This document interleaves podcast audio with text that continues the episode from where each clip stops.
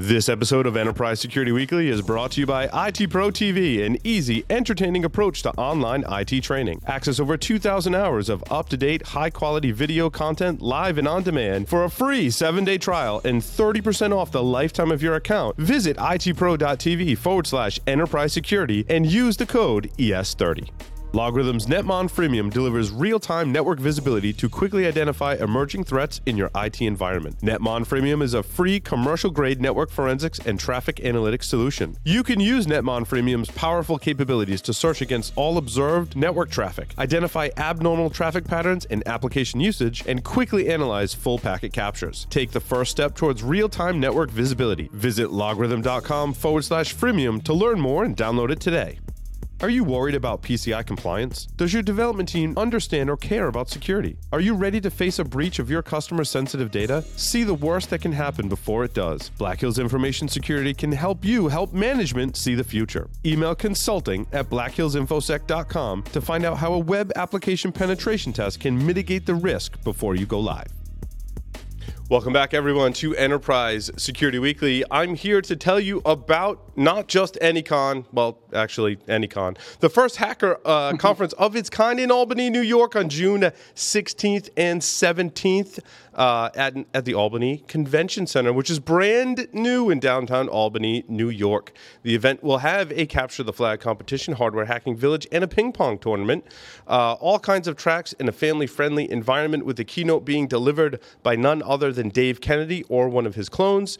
Security Weekly will be there. Doug White will be representing, hosting Hacker Movie Trivia, giving away t shirts and Hacker Movie themed glassware. You can go to Anycon, anycon.info forward slash tickets. Use the discount code Paul and get $25 off your ticket. And our fine friends at itpro.tv, whose courses now include Apple Certified Support Professional, CompTIA Security Plus, and ITIL Planning Protection and Optimization. Premium annual memberships include all video content as well as access to virtual labs and Q&A forums. Normally, you'd pay $85.70 a month or $857 per year, but you listen and watch Security Weekly. Therefore, for a limited time only, you get 30% off a monthly membership for the lifetime of your active subscription using the code ES30. Atif Ghauri is here from the Herjavec Group.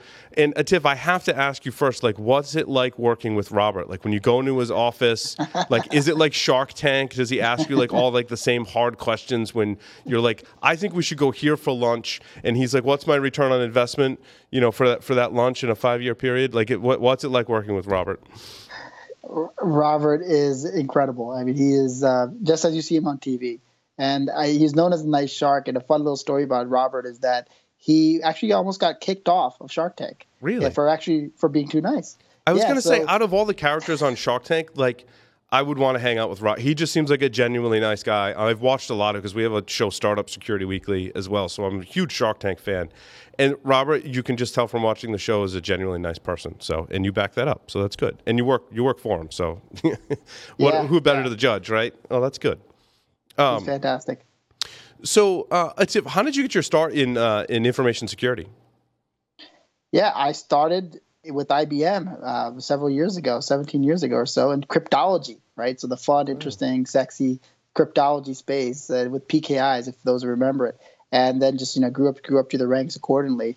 Uh, what I really like about security, and what I encourage others that are looking to get into security, is that it it's, it's involved with all parts of IT. So you got to know, you got to be a mile wide and an inch thin, right? As far as your, your knowledge of different topics, and uh, and you got to be a problem solver, right? And so those are the two areas that I really focused on and became passionate about to develop my career in security.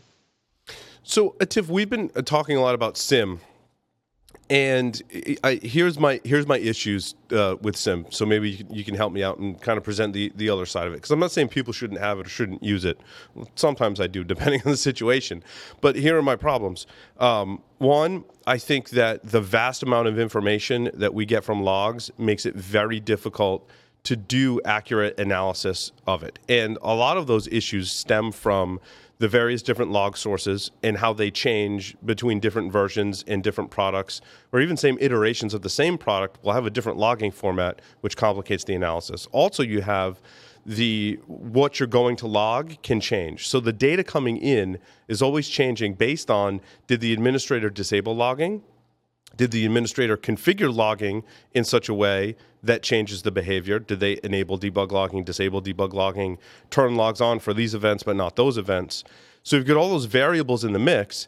And a lot of the enterprise customers I talk to go, well, we're, we're really just like overwhelmed and we can't consume our SIEM data because it's just it's not accurate there's too many false positives and i believe it stems from those issues that that i just spoke about so what is your what's your take on SIEM on how to overcome some of those challenges yeah, I couldn't agree with you more on those challenges that uh, are faced with uh, companies that own their own SIEM or manage their own SIEM. And really, the real, real world there is paralyzed, right? The SIEMs are, they tend to paralyze you if you're not looking at it the right way. So the way that the way I would advise is: Are you letting your logs drive you, or are you driving the logs? And so if you're driving the logs, then you are coming up with the use cases, and you're developing. Okay, what is the scenario-based notable event that I'm looking for? Right? And the problem is that many security administrators and security leaders just don't have the talent, don't have the staff, don't have the bandwidth to stop and think about them. And then, if you did think about them, adjust with them next week, next month, next quarter, right? Continuing to update and refine those use cases that then you ask for the logs. Most CISOs, chief information security officers, do the opposite, right? They buy a bunch of technology and then they just try to feed it all together and then they wonder why they're not getting meaningful alerts right? Whereas it should be the opposite. It should be is what are your key baseline type of events that you're looking for, and do you really need to buy a device? Can't you just get it from a, a from a Linux log or a Windows log? Uh, as far as the data that you're looking at. So I think it's a it's a it's a natural growth spurt for this industry for for SIEM and security event management. In that before, like as I said earlier, it was all about getting your logs into one place, right? No one thought about okay, what am I going to do with them? They just wanted to get them there. And then once they once it got there, oh, well, cool things will happen. Well, cool things didn't happen, right? Instead, it was you're paralyzed, right? And it's and I think that's what's driving some of the challenge. It's, it's fantastic, uh, Atif, because what I'll uh, typically advise is like this. I feel like it's this little known secret in our industry, and it, it speaks to very much what you were just talking about. Um, a, a, friend of mine, Michael Gough, runs a site, Malware Archaeology. If uh, malwarearchaeology.com. If you haven't, have you seen cool. that, Tiff? No, I want to check it out. okay. Yeah. So make sure you go there. So he has these two guides. And again, it's not going to work in every situation for every organization. As you said, it's a constantly a moving target. But so he has a guide, and it's the Windows logging cheat sheet. And he actually keeps it up to date. Um, one of them was just updated like last month. And the Windows logging cheat sheet says, okay, here's where you need to go in Windows, in which events and which things to enable so that you have the best chance to catch most of the malware that's out there today right? So that's step one. Then step two, he has a is for Splunk, but you could probably apply it to pretty much any SIEM. Here's what you need to enable and do in Splunk to take advantage of that extra logging to find out mm. what malware is doing. And that's ex- like right. exactly what you're talking about, right? Is tuning yeah. your systems in your SIEM to be able to actually detect the events that you care about and focus on on those things. So yeah, and, and I could build on that one point more further. Is mm-hmm. one of the first questions I ask customers when I talk to them about managed services and you know SIEM management is, what are you looking for? And then I get the eyes glaze over look expression from their faces that they really don't know. They don't have time, right? They're they're managers. They're trying to manage risk for the company. Their or their engineers are focused on different technologies, keeping them up and running, evaluating new technologies, but they're not really looking at it holistically as to what is their problem? Like what are the what what type of attacks should they be looking at right? And i think that's part of the the bigger challenge and you know why like a managed service provider coming into play is is helpful because you could have the the brains on site doing that type of work and the muscles off site that are just doing the day-to-day op- operations and the infra- the necessary uh, rigor to keep the technology running. So it, we got to get more strategic about how we're looking at security use cases one of the things, and it was I was talking with uh, my friend Matt Alderman, uh, who I worked with uh, at, at, Tenable. Uh, it was a couple years ago, or over a year ago, and we were talking about how the SIEM space was kind of breaking up, right? And how the analogy was basically like Gartner has uh, maybe at the time like one bucket for SIEM, right? But really there needs to be like three or four buckets, and I've seen that over time uh, Matt's vision, who's the VP of product strategy, right? And very accurately had this vision, and I've seen it come true where we start to see these offshoots from SIEM and companies being very specific. Now, EUBA or UBA is definitely one of those. So, can you speak about that and maybe some of the other offshoots from SIEM of basically entire sub industries being created from that question of, well, now I have all the data, what do I do with it? Yeah, so what we see the SIEM space is dying in that not the not the use case, not the need, but the actual products, because companies like Splunk are just taking over. Mm-hmm. It's really a big data analytics play now. So whether it's big data analytics for your business and for your operations, or big data analytics for your security, and so that whole that whole new segment has new categories like UBA. Mm-hmm. So okay, so I have my analytics platform like Splunk or something comp- competitive, and in that platform how could I look at more detailed use cases? So UBA is looking at account level, people driven actions, and then using machine learning to tie into your logs to find those machine level actions, like someone that's VPNing in from a country that's no longer part or was never part of your company footprint. And in addition, the correlation piece, doing functions on different applications that were never foreseen right on your domain controller or something like that. So UBA is getting very specialized with specific account bases. And to your question, there's more disciplines coming up now within security, within analytics. Forget SIEM, within analytics. Uh, that's a new the new SIEM uh, mm-hmm. to look at where where are the bad guys and what are they doing in your environment. Yeah, and I, so I see kind of three spaces, right? There's the big data collection uh, and maybe some analytics for things outside of security. There's UBA, and then there's even like looking for IOCs, right? Is almost yeah. security intelligence, right? Has emerged. So right. yeah, I, I, right. I, like kind of drawing those uh, those boxes. Now with UBA, what a lot of uh, people will ask me, you know, do I try to work with whatever provider I have for my SIEM and use their user behavior analytics function? Do I just enable uh, advanced threat analytics from Microsoft, or do I delve out and go buy like a specific UBA vendor? Uh, like there's tons of them now. Uh, comes to mind because they have the most unique name, right? But there's tons of vendors in that in that space as yep. well. So what do you, what do you yes. recommend people do? Yeah, so we follow UBA space very closely. So there's Securonix is another one. Yep. Exabeam, mm-hmm. Splunk has their uh, UBA, which used to be Caspida, Splunk UBA. But I, I would strongly recommend, what, what I do with my customers, is to use the vendor platforms. And the reason why I say that is that, I mean, just picking on Splunk, for example, where we do a lot of work with Splunk, their machine models are, are time tested, right? So the machine models are based on mathematical algorithms that very, very smart people written based on certain specific use cases. And the key question to ask your UBA provider is how many math models do you use? Mm. And of those math models, how many of those are applied to use cases and how many use cases do you have? And then once you, and if you can get the use cases out of them, then you see, okay, well, how many of these would I actually use as a buyer in my business, right? And the reason why I hmm. say you should go with a vendor is because good luck trying to write those math models. Oh, yeah. Right? mm. And so you have trouble writing your own SIEM rules. How are you going to write these math models? But don't let the vendor come in and say that, oh, yeah, we have these great math, math models. Understand them. Uh, understand what those use cases are. And, you know, we've done that already. And we found, you know, some of the vendors I rattled off, particularly Splunk, absolutely are worth their bang for the buck hmm. if you have the right logs coming in. Right. And if you're going to actually use the use cases, right? Just don't go buy UBA because everybody's talking about it, which you know a lot of customers do. Yeah, no, and all of that is fantastic advice. In fact, I, I learned some stuff about evaluating uh, UBA and that Atif, so that's that's fantastic. Um, so, what a lot of other people ask me too, and this is a, a commonly themed question, is, uh, and I somewhat break it down for people that are asking about, you know, in general, like security intelligence. Basically, they're looking for indicators of compromise in their networks, mm-hmm. or in their logs, or in their endpoints, and that's kind of how I break it up. I'm like most organizations, right? You've got some kind of logging SIEM component, you've got some kind of endpoint uh, technology, and maybe you've got some network monitoring technology as well. How do you tie all those those things together? This is a very hard question. and I apologize in advance. How do you tie those together and get a central management slash analysis console that you can work off that's tying those sources together? Actually, it's a very straightforward question for me because that's exactly the value of our of our managed services around the use cases. I've been kind of rattling, mm-hmm. beating on that drum since I you know got on this podcast. Yep. Is that the the use cases that you have can tie it together? So, for example, uh, multiple distinct alerts, multiple distinct high severity alerts from multiple so from a single source.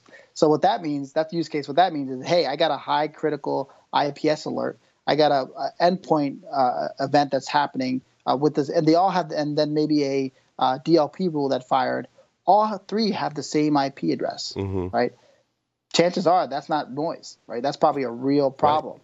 And so having scenario-based notable events, rules that are set up within your threat framework, right? We, we call it the threat framework. I'm heard mm-hmm. group. That can help bring together all these technologies. But if you're just doing the opposite and buying all these technologies and using them uh, independently, right? The and and managing them technology independently, you're going to get you're going to get inundated very very quickly because you're not using them together, and each one of the technologies is going to have a lot of noise. So you got going back to let your you drive the logs, don't let the logs drive you, and that that's you know easier said than done. You right. got to have the right staff, you got to have the right skill set to do that. Uh, but as a managed service provider, that's our bread and butter. That's what we do. Now, do you have a custom tool that you use to do the uh, correlation between all those different sources, or do you implement some commercial tools, or a little of both? Yeah, so we we do it through our analytics platform. So choose Splunk through uh, McAfee. QRadar. Mm-hmm. We've been doing this for 13 years. So we use the SIEM platform essentially okay. mm-hmm. to do that, to be that curator and to, to apply that logic that we write in the form of a Splunk rule or a curator or, or what have you. I gotcha. Very nice. Very nice. Um, so let's uh, anything else on um, either UBA or SIEM uh, or any of those uh, topics Atif that you wanted to cover? Yeah, I just want to hit home hard on the fact that if you just buy a SIM or UBA product and turn it on as is out of the box, right, you're going to get what you paid for, which is a bunch of alerts right? But are they relevant to your business? Are they relevant to your operations? Because as a security guy, you're gonna your job is to find the bad guys, and you find a bunch of bad guys potentially, but they have to be applicable to the to your stakeholders that you're gonna actually escalate the stuff to, to the IT team or the DevOps team that says that hey, yeah, the, you know, security guy, this is a good find, right? So you got to make it relevant to the context of your business. And if you're not doing that, you may you know be a very efficient security operations group, but you're not really impacting the bottom line, which is reduce the risk for your company. So just keep that in mind and not be not just look at everything from a technical standpoint, but look at it from a business process standpoint. Now, it's if uh, you know you, you mentioned the MSSP uh, as a solution. Uh, obviously, you represent an MSSP.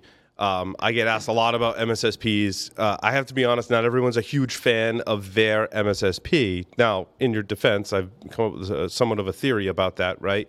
And I think that different customers experience different levels of service and different technical levels and abilities of their MSSP's team um, because people go in and out. I think certain MSSPs put more focus on other customers than, than some other customers, and not on purpose, right? They're just right. they might have a larger customer and they're demanding a lot of attention. So a lot of my skills are going, more skilled people are going there, and not to other people. So some people I talk to are like, "Hey, we had MSSP XYZ and they were great," and someone else I talked to says, "We had MSSP XYZ and they were horrible, and we want right. to switch." And I, I basically give this advice to to everyone. Uh, what in, in defense of MSSPs, um, you know, what what's what's the value and how do we overcome some of these challenges? You're right right? And in fact, I do a talk at Security Congress for ICC, IC2 on I call couples counseling, mm-hmm. and I compare a managed service relationship with the customer as a as a marriage, right? There's definitely ups and downs, and there's the most important thing is communication, right? Mm-hmm. So to your point, I would judge your MSSP based on what I call onboarding. So that period of time when you sign the contract, everybody gives high fives, to the time where you hit steady steady state that time is critical. That onboarding mm-hmm. time is critical. And a lot of times, it's there's a lot of things that go wrong, which I cover in, the, in my presentation that I give. There's not enough input from the customer, or there's not enough input from the managed service provider. Most of the time, right. managed service providers push it, but it's it. But customers don't recognize. They're like, "Oh, I bought an MSP. I'm gonna send them my logs. I'm good." Mm. Right? That's not the case, right? Your your marriage will fail. And so you, I judge a managed service relationship based on onboarding. And Herjavec Group, we've been doing it for 13 years. We've had some bad experiences as well, and we've learned from those experiences. And the biggest learning is the how critical onboarding is. And uh, the last point on this is that it's great to put in technology, but locking in process is what's hard. And with managed services, you know that's a big part of the of the deliverable. Is that okay? Bad stuff happened. Now what? Who's the resolver group? How are you going to escalate it? What time do you escalate it? Who's going to pick it up? Who's their backup? That's all process stuff, right? And that requires, hey, you, Mr. Customer, you need to talk to me and you need to give me time and you need to get me in front of other people within your customer base so that way I could lock in those processes with you. Very hard. And you're right. It's it's this this, this to get it right. It takes time, just like a marriage does. yeah, no, and I think it's a great uh, analogy. I'm gonna go call my wife right after the show, actually, and have some communication with her. um, but uh, so, what a lot of people will say in the MSSP experience that maybe went through a rough time with an MSSP is they're like, well, they just don't understand my network. And I think that really speaks to your point about onboarding that mm-hmm. there's a, a, real knowledge transfer that has to take place and a continual knowledge transfer, correct? Yeah, yeah. There's definitely give and take on both sides. I, I think the MSP has more, but the the clients typically don't they, they dismiss or they undersize what their effort is in order to be successful. And a lot of times the client doesn't have power, right? They're, they're the security team. Like everybody doesn't want to talk to them. They don't want to work with them, right? And so then in turn, they don't want to work with the MSP. Yep. Yeah, I've definitely seen that happen uh, as well. So, but what I like about an MSSP and where I definitely recommend it is taking care of what I call the low hanging fruit. Now, that's kind of an all encompassing yeah. term, but I think you spoke about it already. And I'm assuming that's where your success stories are, where you're able to take care of a lot of those everyday processes so that the security team can focus on not necessarily more interesting, but other things that require a lot more human interaction and a much deeper understanding of the organization. Uh, would you agree with that statement? Oh yeah, yeah, and I'll give you a good example. I mean, one thing that you know, Robert Herjavec, our CEO, he gets he walks into a room with the customer. The customer says, "Oh, well, I bet you want to take over all my security," and Robert in turn says, "Absolutely not." Right? We cannot take over your all of your security because you know your environment better than we ever would. But let us do all that mundane work that your engineers don't really need to do, like collecting the logs, tuning the systems, doing all of that day to day plumbing work as your managed service provider. So the, it's the whole model of the brains on site with you and the muscle off site with us. You know, that's that's where the value is for a real MSSP. And some others try to, you know, do do more and do less, but no one's ever going to understand the business like the owners of the business and the people that run the business. Absolutely. Um, well, Atif, unfortunately, we're running short on time. We didn't get a chance to talk about um, IAM and, and PIM, but we'll definitely have you back on the show to talk about that because um, I think it's we won't have enough time to do it justice, in my opinion. So, um, but now All you right. guys do you do help and have a lot of experience with uh, uh, identity access management and privileged uh, identity management, correct? Absolutely, it's uh, it's a great space. It's very hot right now, especially in the investment world. The investment community is throwing money at these uh, hmm. providers. Uh, but uh, it'll be a fun topic for later. But yeah, it's a it's something really to consider. It's a new frontier uh, when it comes to security tooling. It's the, the, the new darling, so to speak. A lot of people buying it. Yeah. Oh, that's good. Well, Atif, it was wonderful having you on the show. It was nice meeting you. Thank you for sharing all of your knowledge with our listeners and viewers. You are welcome, and I appreciate being here. Thank you. And that concludes this edition of Enterprise Security Weekly. Thanks, everyone, for listening and watching. We'll see you next week.